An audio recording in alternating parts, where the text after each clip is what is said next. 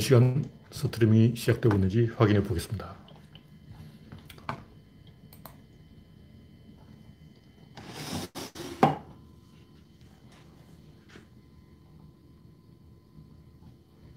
네, 화면이 떴군요.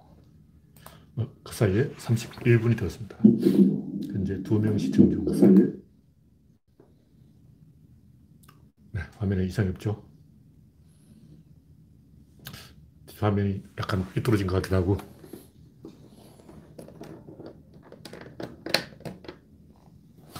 네. 화면을 바로 잡으려 하니까 더 삐뚤어진 것 같아요. 각도상 어쩔 수가 없다. 이렇게 보고. 네. 몰님이 일발을 꺼내줬습니다. 랜디 로저님, 우창님, 아인슈타인님, 그레이스방님 반갑습니다.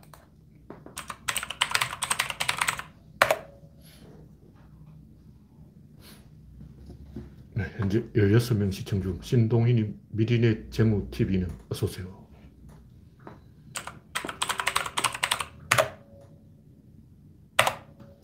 네, 마이크가 약간 보이는 게 낫겠죠.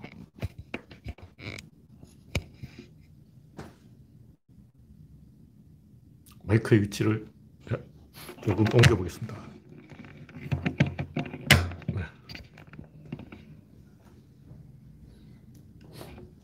현, 네. 붉은 노을님, 아무님, 정국수님, 반갑습니다. 네, 이 정도면 올 사람은 다 왔다고 보고, 의자 높이를 조금 올려봤습니다. 네, 현재 22명 시청 중. 그러면 슬슬 본론으로 들어가 보겠습니다. 네, 강봉구님, 최석규님, 정미광님, 어서오세요. 네, 24명. 현재 구독자가 1820명. 네. 참 대망의 1800명을 찍고 20명을 또 세이브했죠. 네, 감사합니다. 좋아요와 구독하기를 눌러주면 뭔가 보탬이 된다는 괴설이 떠돌고 있는데 확인은 못 해봤습니다. 네. 첫 번째 곡지는 정의당 대표 김종철 성추행 사건. 아, 또, 기상천외한, 이, 있을 수 없는, 있어서 안 되는, 뭔 이런 황당한 일이 일어나는 거야. 네. 최석규님, 정호재님, 강봉구님, 어서오세요.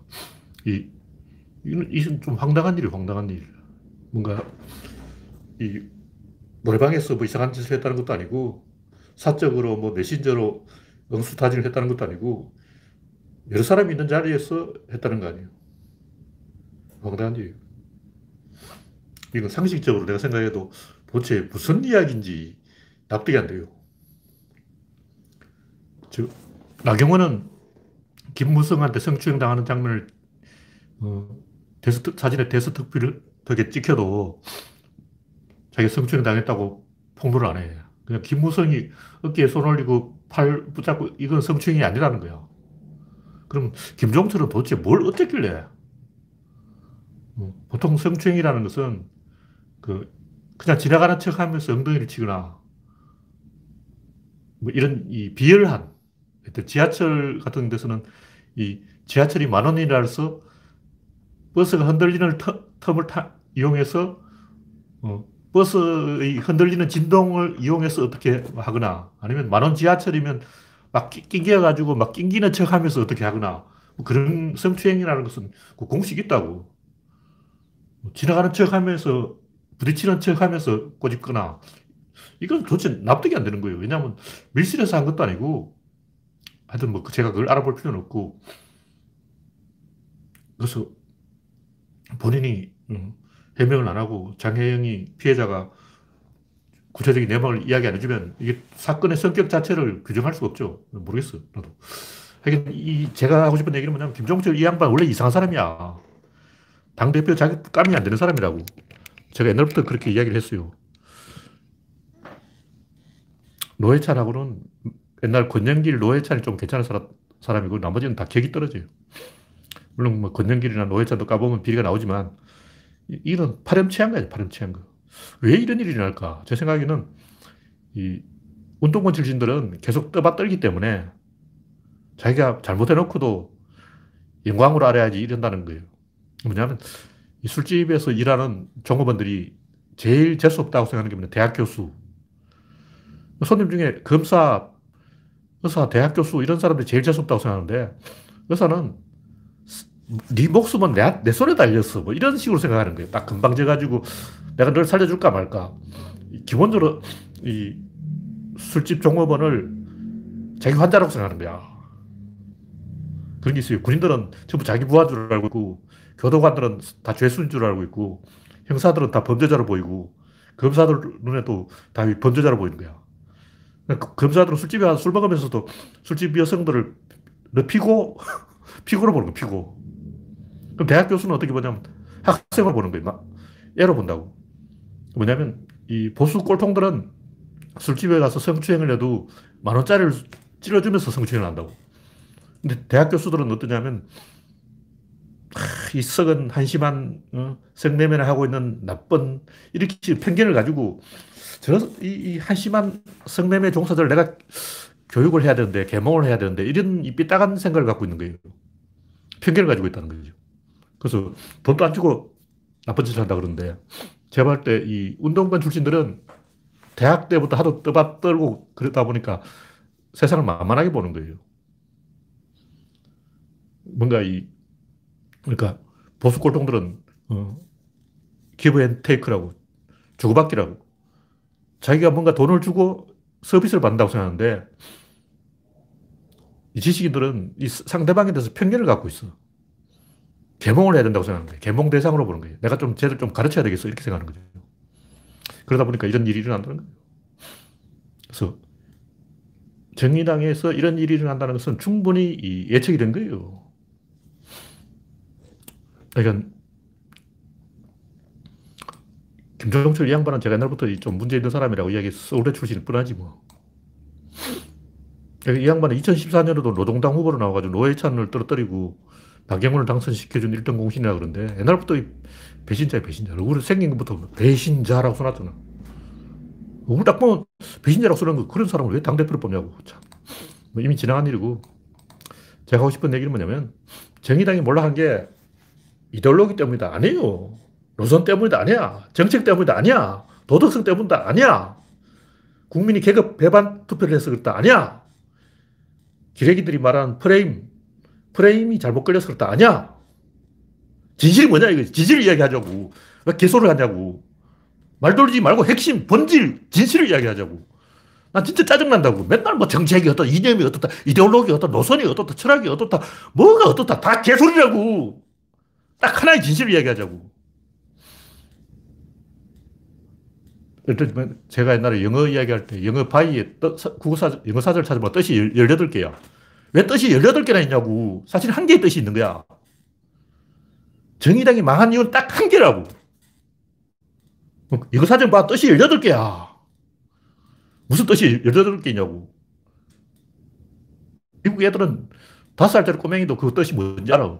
근데 한국 사람들 영어 사전 보고 뭐 뜻이 18개 외우고 있어. 정의당의 망하는 딱 한 개 이유. 그것은 생산력. 이거 하나, 하나 가지고 끝내야지. 뭐 말이 많냐고. 오로지 생산력인 거예요. 이념이, 이념 상관없어. 노선 상관없어. 정책 상관없어. 도덕성 상관없어. 생산력이 꽝인 거예요. 그럼 무슨 생산력이냐? 정의당의 생산력은 원래 이제 이 진보정당 풀뿌리 정치를 하는 거예요. 일본 공산당의 캐치프레이즈가 뭐냐면 국민에게 사랑받는 공산당. 이게 원래 이제 좌파들이 하는 얘기야. 정의당 뭘 해야 되냐? 농화를 해야 돼. 그리고 뭘 했냐면 집마다 돌아다니면서 막 상담을 해주는 거예요. 인생 상담 이런 것도 해주고 교회 여호와의 정의라고 비슷해. 정의당은 막 사람이 한 10명씩 짜고 몰려다니면서 집집마다 호, 호별 방문하면서 어, 혹시 뭐 약 필요한가요? 자원봉사 필요한가요? 도시 빈민들을 해서 뭐 어, 하는 게 있잖아. 풀뿌리를 해야 된다고. 민주당 그런 거 안 하잖아. 그러니까 막 요즘은 야학도 망했고 농활도 망했고 할 게 없지. 농활 한다 해도 막 트랙터로 막 몰아야 씨발 어, 정의당 사람들 시골에 가서 트랙터 막 모냐 못하지. 어. 좀 농촌도 다 기계로 하기 때문에 농, 화를 하려 해도 농민들이 안 받아줘. 뭘 해야 되냐, 이지. 정의당의 이 빅서리가 뭐냐면, 첫째 풀뿌리, 두 번째는 노조, 세 번째는 대학가, 요 세 가지인 거예요. 그럼 거기서 막 어, 정의당이 잘해가지고 노조가 막 발전하고 있냐? 그게 아니라고. 우리나라 노조는 귀족 노조가 되어 썩어버렸어. 노조 망했어. 대학가가 어, 한 총련이 막 지금 떠고 있냐? 아니라는 거지. 그럼 정의당 생산이 어디 가냐? 사라졌다는 거지. 생산력이 망해서 망한 거예요. 이걸 가지고 이야기해야지 뭘 가지고 뭐 노선이 어떻고 정책이 어떻고 도덕성이 어떻고 무슨 민주당이 도덕성이 있네 없네 뭐 성추행을 했네 안 했네 박원순이 어쨌네 뭐 안희정이 어쨌네 개소리하고 있네 진짜. 어휴 500방 맞아도 정신 차리라고. 생산력 이게 본질입니다. 근데 권력의 생산력이 중요한 거예요. 권력의 생산력이 뭐냐면 쉽게 말하면 조직력이죠. 조직력. 왜 어떤 사람은 조직력이 있고 어떤 그룹은 조직력이 없는가? 그게 권력의 생산성이라는 거죠.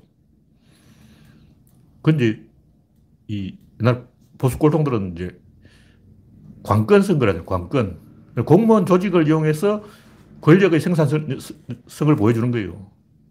우리는 어떻게 하냐면 시민단체를 동원하거나 아니면 이제 바람을 일으키거나 이런 걸로 이 권력의 생산성을 보여주는 거죠. 우리나라 민주당이 이만큼 온 것도 70년대, 87년 세대, 아스팔트 세대의 동원해본 동원력 때문인 거예요. 권력의 생산력이 있다는 거예요. 정의당 생산력은 그렇고 민주당 생산력은 뭐냐? 민주당 생산력 딱 하나야. 아베를 조지는 거야. 아베, 아베 새끼를 조져버린 거야. 그래서 아베 화병 걸려 죽었잖아. 죽지는 않고 아웃됐지. 서가도 또 등신이야. 서가도 모니터 보고 줄줄 읽는 것도 엉터리로 완전 쇼를 하는데 그것도 제대로 못 한다는 거예요. 그러니까 문재인 대통령은 쇼를 안 하고 직접 대화를 하는데 국민과의 대화를 하는데 서가의 국민과의 대화는 미리 이제 입, 맞춰놓고 하는데도 엉터리로 읽어가지고 나, 난리 났다는 거야. 그래서 일본 상원인가 뭐 참의원인가 거기에서 술렁술렁하고 막 일본 국회가 시끄러워졌다는 거야. 서가 때문에. 결론은 뭐냐? 국힘당의 생산력은 북한을 조지는 거야. 그 민주당의 생산성은 일본을 조지는 거라고. 그러니까, 그럼 일본 조직이가 잘 되고 있냐? 박근혜가 왜 망했냐고. 우리는 최순실 때문이라고 하는데, 핵심, 본질은 괜히 중국에 가, 사열대 가가지고 중국 그, 어, 미국을 엿먹였잖아. 무슨 중국 전성절 뭐 축하 프레이든가 거기가 사일 때 쭉 써가지고 트럼프하고 시진핑 사이에 끼어 있었잖아. 그렇지, 그래 하다가 어, 아베하고 위안부 협상 때 망했잖아. 응. 오바마한테 속아가지고 아베한테 당한 거지. 오바마하고 아베가 짜고 박근혜를 엿먹인 거예요. 왜 그러냐? 박근혜는 한나라당이니까 아, 오바마가 재수없다고 엿먹인 거야. 그래, 미국한테 기사사기를 맞은 거야. 졌다고. 그러니까 아웃된 거지. 이게 본질이라니까. 최순실은 중요한 게 아니에요. 최순실은 딱 걸린 거지. 핵심에서 졌어. 졌는데 국민들이 딱 보고, 아, 쟤는 아니다. 이렇게 고개를 이렇게, 해버린 거야. 그 상태에서 최순실 딱 걸린 화면에 지금 뭔가 동그라미 뺑뺑 돌았어요.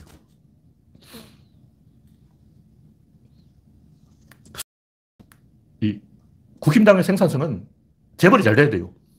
근데 재벌 한지 보면 이재용이 지금 뭐 이상한 짓 하고 있잖아요. 지금 뭐 프로포폴 맞았는지 상태가 정상이 아니야. 우리나라가 완전히 재벌 공화국이 됐어. 막 재벌한테 이렇게 어, 멱살 잡히고 막 끌려가면 국힘당이 끄는 거지만 지금 재벌 보면 어, 재벌 저승기는 지나갔어요 지금. 그래서 국, 옛날에는 재벌이 하, 대한민국 앞, 앞, 앞으로 30년 먹거리가 뭐냐 이걸 막 고민하고 있었어. 이건희 막 우리 대한민국의 앞으로 30년 동안 먹고 살 먹거리가 뭐지? 이걸 고민했었던 거야. 지금은 어떻게 되냐고. 지금 국민이 이재용이었던 거야. 지금은 어떻게 되냐고. 지금 국민이 이재용 지금 방에 귀뚜라미 보일러 놔둬야 되는데 막 이거 걱정하고 있어. 나는 재벌이 국민을 걱정했다고. 지금은 국민이 재벌을 걱정하고 있어. 이게 이제 주객이 전도된 거지.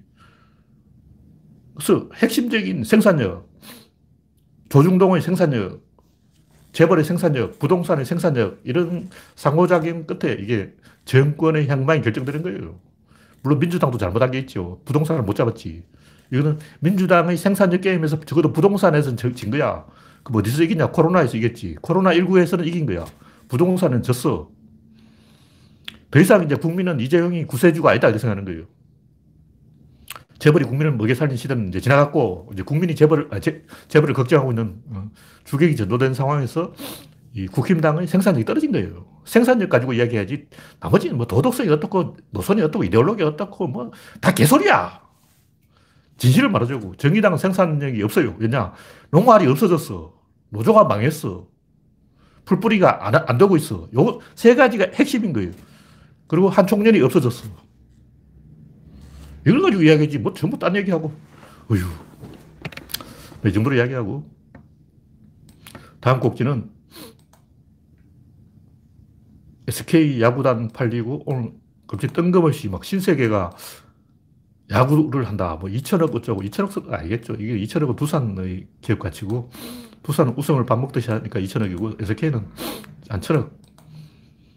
모르겠지만 신세계가 이 야구를 한다는 거예요. 정용진 이 양반이 옛날부터 정신세계가 신세계였어. 정신세계 자체가 신세계였다니까요. 이 양반은 옛날 PC통신 때부터 그 자기 마누라 어, 고현정이죠. 고현정 이름 HJ 천사, HJ 숫자 1 004 요걸 아이디로 쓰면서 네티즌을 많이 약올려 먹었다고.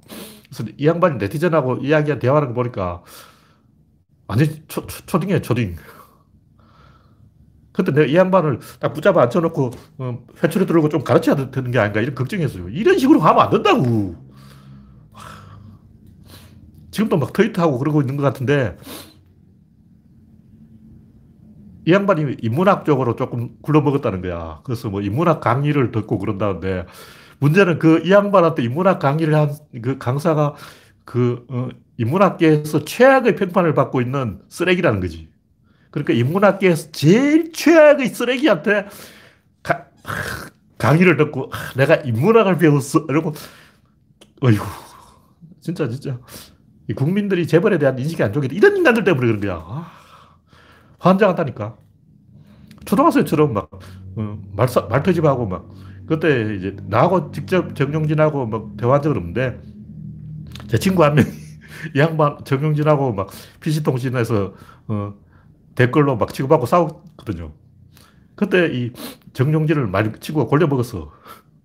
근데 거기에서 이제 댓글을 서로 주고받는 수준이 초등학생이 초등학생. 이런 사람들이 막 신세계 재벌의 막 어, 대표자라고 그러고 막 애하고 막 어깨 힘주고 다니니까 참 한심한 거지 한심한 거. 하여튼 제가 뭐 재벌을 직접 만나본 적은 없지만 정용진 이 양반하고 네티즌하고 대화하는 수준을 딱 보니까 앞날이 캄캄하, 캄캄하다. 아, 이런 생각이 들었어요. 20년 전 이야기야. 그때 언제냐면 1994년에서 97년 그 사이에요. 25년 전이네요. 와. 네, 다음 곡지는 탈북자 이성범죄. 이 탈북자가 무슨 방송인지 뭔지 하는데 또 다른 탈북자를 이 성폭행했다는 거예요. 근데 북한에서 탈북한 사람은 아, 자기가 뭔 관리를 잘못해가지고 당했구나. 이 정도만 생각하고, 이 강간이라고 생각을 못했어. 북한에서는 그렇게 하는가 보지. 이게 그 왕년에 운동부 코치들이 여자 제자를 제압할 때 쓰는 수법이에요. 뭐냐면 사람 길을 꺾어 놓으려고 그러는 거예요. 다시 말해서 성폭행이 목적이 아니고 심리적으로 자기한테 예속시키는 거죠. 제압을 해가지고 길을 죽여가지고 고분고분하게 만들려는 기술이라고. 육체적으로 제압을 해버리면 말을 잘 듣는다. 이런 생각을 갖고 있는 거예요. 그러니까 꼭뭐 탈북자를 떠나서 그 운동부 주변에 있는 사람들은 이런 거 조심해야 돼요. 운동부뿐만 아니라 사람을 제압하는데 성적인 접촉을 이 무기로 쓴다. 이런 인간이 있다는 거죠. 그런 쪽으로만 도통한 인간들이 있어요. 그런 쪽으로 눈치가 발달해가지고, 아, 이렇게 제압하면 되겠구나. 사람이 순식간에 길을 꺾어버리고 갖고 노는 그런 쓰레기들이 있어요. 네, 다음 곡지는 거짓과 진실을 구별을 하는 방법. 이건 뭐 지난번에 이야기하다 나온 건데, 금태섭이 이제 김어준이 교통방송에 나오는 걸 언론 탄압을 해서 잘라버리겠다 하고 자기는 민주주의를 신봉하는 사람이 아니고 독재를 신봉하는 사람이기 때문에 언론 탄압을 하겠다고 이제 노골적으로 공략을 했는데 김어준은 누구나 다 아는 사람. 김어준 모르는 사람이 어딨어. 이렇게 다 아는 걸 가지고 이 어떻게 하겠다고 떠들고 나오는 인간은 일단 사기칠 의도가 있는 거예요. 진정성이 1도 없다는 거죠. 그래서 제가 옛날부터 독도를 건드리는 서경석 교수가 그 양반을 제가 비판하는 것도 독도 모르는 사람이 어디 있어. 다 아는 걸 사유화하는 것은 굉장히 위험한 사람이에요. 안철수도 그런데 안철수 이 양반은 잘 모르는 상태에서 절대 안 났어. 확실하게 뭐가 데이터가 나오면 그때 봐서 그거 봐라! 그러고 막 나오는 거야. 자기한테 불리할 가능성이 요만큼이라도 있으면 절대 이야기 안 해요. 근데 민주당이 하는 검찰개혁이라든가 공수처는 사실 이게 부메랑이 될지 알 수가 없는 거예요. 공수처에서 민주당이 덕이 된다고 누가 그래? 알 수 없지. 지금 공직을 누가 다 갖고 있냐? 민주당이 공직을 갖고 있어. 그럼 공수처의 첫, 첫 번째 희생양이 될 사람은 민주당일 확률이 더 높은 거예요. 왜냐하면 야당은 공직이 없으니까. 공수처를 하면 집권당이 불리하다고. 어떻게 될지 알 수가 없어. 해봐야 하는 거라고. 이런 너도 모르고 나도 모르는 새로운 길을 가자는 사람은 진정성이 있는 사람이고 이미 검증된 것, 다 아는 것, 이런 것만 가지고 떠드는 사람들은 사람을 속이려는 사람이에요. 그런 건 절대 신뢰할 수 없는 거예요.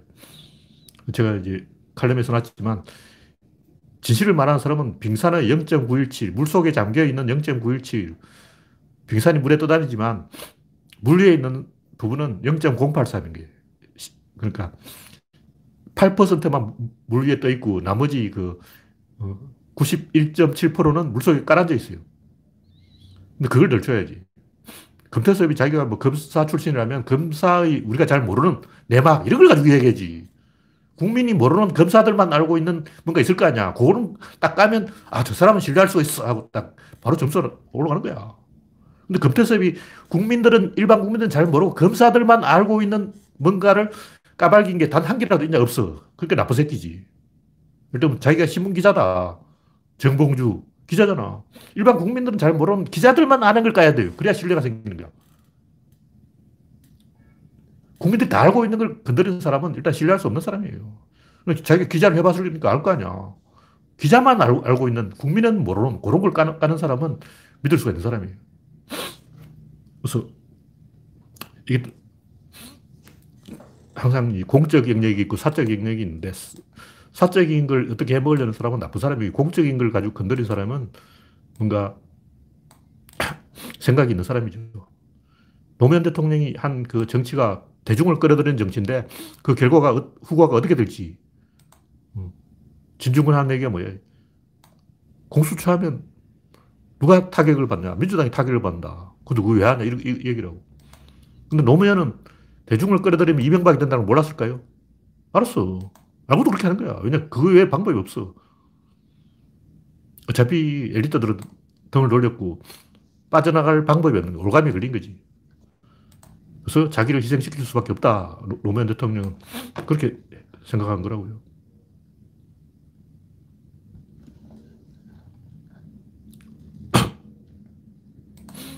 이 자기가 피해를 볼 수 있는데도 과감하게 달려드는 사람이 진, 정성이 있는 사람이고 자기는 다 빠져나가고 난 다음에 자기는 걸릴 게 하나도 없다는 게 확인되어야만 어, 바숟가락 들고 나서는 안철수 이런 인간은 신뢰할 수 없는 인간이고 제가 박영선에 대해서도 신뢰할 수 없다고 보는 게 이 양반은 항상 주사, 계, 계산을 두들겨요.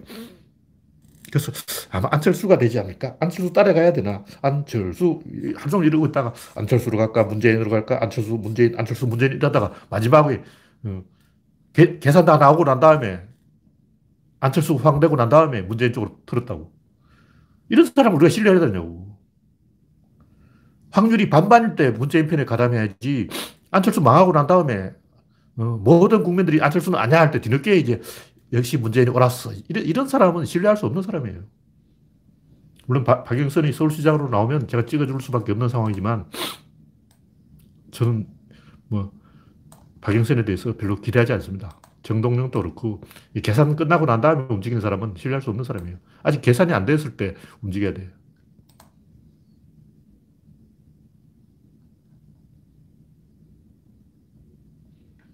네. 다음 곡기는 코끼리를 생각하라. 이 코끼리를 생각하라는 얘기를 왜 쓰느냐면 코끼리를 생각하지만 책이 있더라고. 어떤 미국 사람이 쓰는 책인가 본데 코끼리를 생각하지 마라 그러면 사람들이 코끼리를 생각하게 된다는 거죠. 그래서 안철수가 난 아바타가 아니야 하면 사람들이 어, 너 아바타였어? 하고 이제 아, 아바타구나. 아바타라는 말만 기억나고 아바타가 아니다 하는 수로는 기억이 안 나죠. 어, 문장이라는 것은 주어가 있고 수로가 있는데 국민들은 수로의 방점을 찍는데 정치인들은 국민들은 주어의 이미지가 각인돼 버린 거예요. 수로는 움직이는 거고 주어는 형태가 있는 건데 형태는 각인이 되지만 움직이면 각인이 안 돼. 그래서 안철수는 나는 아바타가 아니다 하는 동사의 방점을 찍었죠. 국민은 아바타? 요 명사에만 어, 각인이 되어버리는 거예요. 근데 이게 이제 프레임 전략인데 코끼리는 공화당이고 당나귀는 민주당이죠. 이게 무슨 얘기냐면 코끼리를 아무리 비판해봤자 의미가 없다. 코끼리를 공화당이 잘못했다 이런 얘기 할 필요 없고 민주당이 자, 잘해야 된다는 얘기, 얘기예요. 제가 볼 때 이 프레임 가지고 어떻게 해보려는 이 장깨 전략, 이건 비열한 거예요, 비열한 거. 이 책 쓴 사람 내가 쓰레기라고 봐. 코끼리는 생각하지만 이 말은 맞는데 전형적인 기레기 수법, 조중동 수법, 비열한 생각이에요. 기레기들이 항상 저런 생각하고 있다고. 프레임을 가지고 문제를 조지려고 그러는 거예요. 그래서 성공했냐고. 기레기가 프레임 작전을 해가지고 문재인을 온갖 방법으로 괴롭혔지만, 어, 성공, 하나로 성공한 게 있냐고. 없어. 제가 볼 때 코끼리를 생각하지만 이게 아주 비열한 처세술, 노자사상, 쓰레기예요, 쓰레기. 이런 데 넘어간 사람은 답이 없는 인간이에요. 검사를 쭉 해보니까 한겨레 신문에서도 이 코끼리 이야기를 많이 이용해 먹었더라고요. 비열한 거예요. 어릴 코끼리야. 아까 얘기했지만 생산력이 중요한 거지 코끼리를 생각하고 안 하고 상관없어요. 예를 들면 이명박이가 사기꾼인데 이명박 사기꾼이 야 사기꾼 사기꾼 하면 오히려 이명박이 뜬다고. 그럼 우리는 그럼 이명박이 사기꾼이라고 말하지 말고 가만히 있어야 되나? 어떻게 해야 돼? 코끼리를 말해야 돼요. 좀 생각 있는 사람은 코끼리를 생각하라고 말하는 거예요. 왜냐? 그 정동영 선거에 졌어요. 정동영이 이명박 사기꾼이다 하니까 국민들이 오히려 찍어버린 거예요. 와, 사기, 대, 저, 인간 대통령 돼서 계속 사기 칠 건데 재밌네 하고 찍어버린 거예요. 트럼프는 또라이다 하니까 사람들이 다 트럼프 찍어버렸잖아. 트럼프는 또라이다 하면 사람들이 또라이 말은 까먹어버리고 트럼프만 기억한다고. 트럼프는 또라이다 하니까 뭐, 트럼프? 또라이라는 말을 잊어먹고 또라, 트럼프만 기억하고 트럼프 찍어버린 거예요. 근데 결국 이 정동, 이명박은 깜빡이 갔죠. 그래서 좀 긴 간격으로 보면 코끼리를 생각하는 게 맞아요. 이명박 사기꾼 맞아. 이명박 사기꾼이라 계속 떠들어야 돼요. 근데 선거를 코앞에 두고 한 3개월은 이걸 쓰면 안 되고 10년 동안 떠들어야 돼요. 우리는 이명박 사기꾼이고 박근혜 미친 사람이라고 10년 동안 떠드는 거야. 그래서 깜빡이 보냈잖아. 코끼리 생각해야 돼. 코끼리 생각하지 말라는 건 비열한 새끼들이야. 이 노자의 처세술이에요. 이 진중권들이 노무현을 비판하는 게 뭐냐면 대중을 정치에 끌어들이면 히틀러처럼 되어서 무식한 대중들이 개판 친다는 거예요. 그 맞아. 대중을 정치에 끌어들이니까 어떻게 이명박 찍어버려. 박근혜 찍어버려. 그렇지만 그 과정에서 상호작용이 일어나고 대중들이 각성하게 되고 대중이 똑똑해지는 거야. 그 진중권 같은 사람은 엘리트 정치에 빠져있기 때문에 엘리트가 대중을 지배해야 된다 이런 생각을 하고 있는 거예요. 근데 대중은 시행착오를 겪지만 10년 후에는 대중이 다시 바른 길로 돌아오는 거예요. 그러니까 대중에 대한 믿음을 가지고 대중이 오판을 하더라도 대중을 믿고 대중의 권력을 넘기는 게 민주주의라는 거죠. 단기적으로 보면 코끼리를 생각하지 않는 게 유리하지만 장기적으로 보면 코끼리는 코끼리다고 말하는 게 맞습니다. 그래, 이 책 쓴 놈은 또라이예요, 내가 볼 때. 비열한 쓰레기야, 쓰레기. 이런 데 넘어가가지고 막 이걸 금과 옥전화 되는 듯이 떠받들고 막, 어휴, 기레기들. 지금 이 코끼리 생각하지만 이 검색해보면 수십 건이 나와요, 수십 건이. 그러니까 우리나라에 미친놈 그렇게 많다는 거지. 생각 있는 놈이 한 놈도 없어.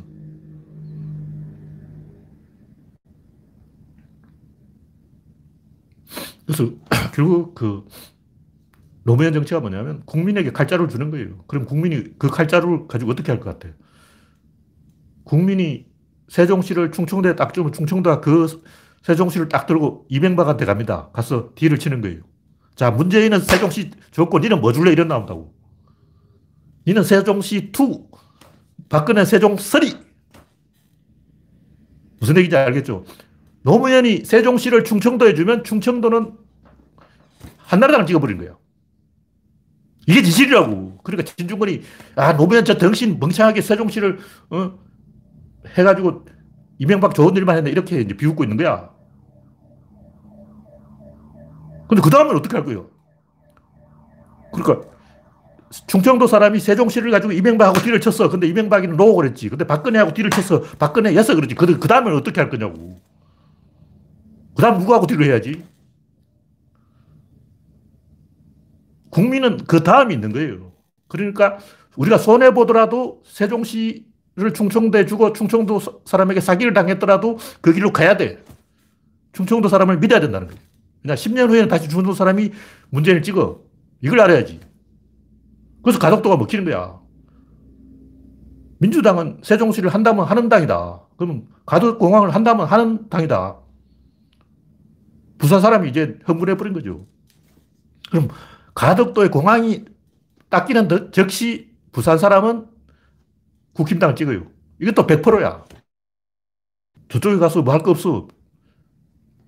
네. 화면에 조금 뭔가 차질이 있는 것 같은데. 화면이 좀 희미해졌습니다. 희미해졌어. 그래서 우리가 국민을 믿고 손해를 보더라도 가야 되는 거예요. 하여튼 그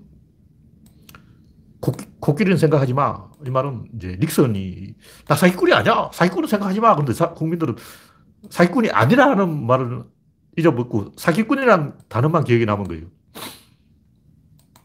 그, 그러니까 이 프레임이라는 게 잘 써야 된다. 뭐 이런 얘기죠. 근데 이 글 쓴 사람은 코끼리는 생각하지 마 하는 사람들은 굉장히 천박하고 경박하고 생각이 없고 한심한 인간이야. 조금 우리가 깊이 생각해 보자고. 나중에 좀 깊이 생각해 보면 이 프레임이라는 것은 역으로 생각해야 돼요. 프레임이 걸리면 우리한테 불리한 게 아니고 장기적으로 더 유리해요. 그래서 이 본질은 생산력이 지배하기 때문에 트럼프가 진 것은 프레임 때문에 진, 이긴 것도 아니고 프레임 때문에 진 게 아니고 생산력 때문에 그렇게 된 거예요.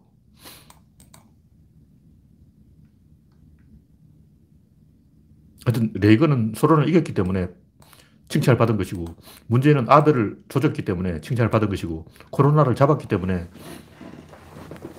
지지율이 있는 것이고 이런 본질을 생각해야지. 이명박도 청계천을 해서 뉴타운을 해서 뜬 거예요.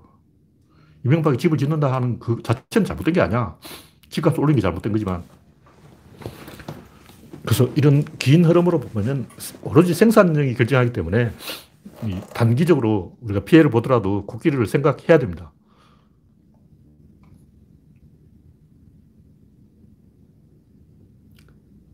네, 이 글을 제가 칼럼을 너무 길게 써서 짧게 요약하려고 하니까 생각이 잘 안 되네요. 뭐 이 정도만 이야기하죠. 제 얘기의 핵심은 코끼리를 생각하지 마 하는 것은 프레임을 가지고 선거 이긴다는 것은 그 정치판의 그 어, 농객이라고 주장하는 쓰레기들이 항상 정치판 주변에 그런 인간들이 있어요. 자기가 농객이라고 뭐 아는 척 하는 사람들이 있어. 그 쓰레기들이 하는 얘기예요. 네, 다음은 광속의 절대성에 대한 쉬운 설명. 유튜브에 이 광속의 절대성을 지평선을 이용해서 자기가 지평선 쪽으로 앞으로 걸어가면 지평선이 뒤로 물러나는 것처럼 시간적으로 뭐 뒤로 물러나고 저것도 막그 써놓으니까 네티즌들이 댓글을 달아고 와, 너무 쉬운 설명이었어요. 이해가 잘 돼요. 막 그렇게 써놨는데 어, 그 얘기가 맞는지 틀린지는 잘 모르고 저는 어릴 때부터 광속의 절대성이 너무 쉽게 이해됐기 때문에 그걸 이야기를 하는 거예요. 광속이 절대시다 그럼 어, 그런가? 내 말이 그 말이야. 어, 구조론적으로 그 절대성이지. 이렇게 생각하는 거죠. 당연히 광속은 절대성이라야 되는 거죠. 왜 그러냐면, 구조론적으로는 제가 17살 때 생각했는데, 그게 뭐냐면, 공간과 시간은 없다는 거예요. 공간이 없고 시간이 없어. 우리는 공간과 시간이 원래 있다고 생각하는데, 있는 게 아니고, 두 사람, 둘이 상호작용을 하는 게 여기서 만들어지는 거예요. 항상 이 둘이 상호작용으로 뭐가 성립하는 거예요. 혼자 있으면 상호작용이 없기 때문에 공간도 없고 시간도 없는 거예요. 위치가 없어. 아예 없어. 원래 없는 거야. 근데 시간이란 광속이 일정한 이유는 둘이 상호작용하는 속도가 일정할 수밖에 없어. 그건 뭐냐면 두 사람이 이 농구공을 공을 주고받는다고 야구공을 주고받는다고 하면 그 일정할 수밖에 없죠. 그런 시계 추하고 똑같은 거. 이쪽으로 갔다가 다시 이쪽으로 온다고. 시계 추고 왔다 갔다 하면 공을 주고받는 거랑 똑같은 거예요. 계속 왔다 갔다 하면 똑같을 수밖에 없어요. 왜냐하면 여기까지 갔다가 순간적으로 멈춘다고. 여기서 방향을 바꿔서 그러니까 시계추는 순간적으로 속도가 0이, 0이 되는 거예요.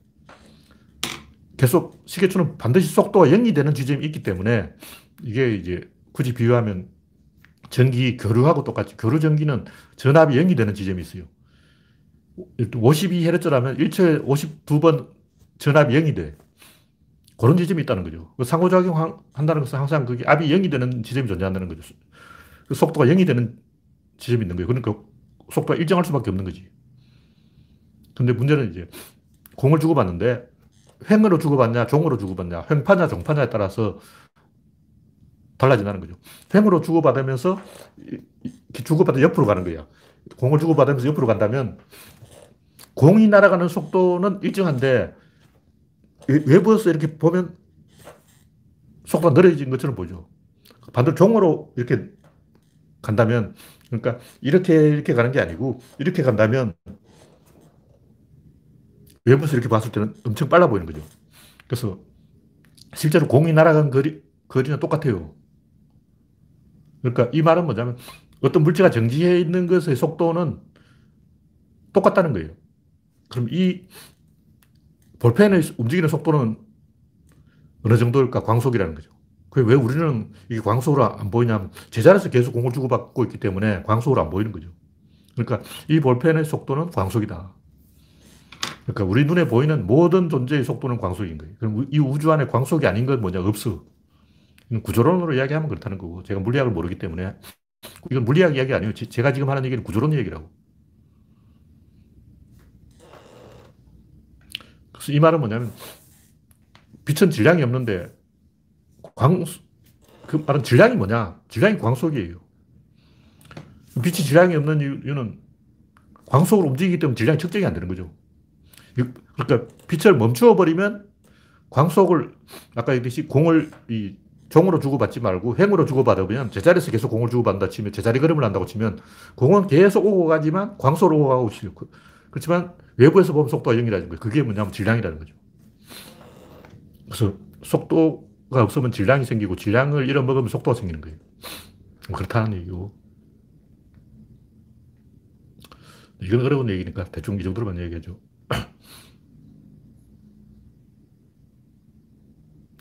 예. 이 화면이 흐려졌기 때문에 오늘 빨리 끝내는 게 좋겠습니다. 저번에도 한번 이런 일이 있었는데 잘 알 수 없는 이유로 뭔가 이 속도가 버퍼링이 나면서 화면이 희미해지더라고요. 네, 오늘은 한 꼭지만 더 하고 잘 모르면 친구와 연결하고 답을 기다려라. 또 뭐, 구조론 세상을 대칭으로 설명하는데 대칭이라는 건 두 개가 있어야 돼요. 사실은 대칭이 비대칭이에요. 두 개가 있으면 실제로 한 개가 있는 거예요.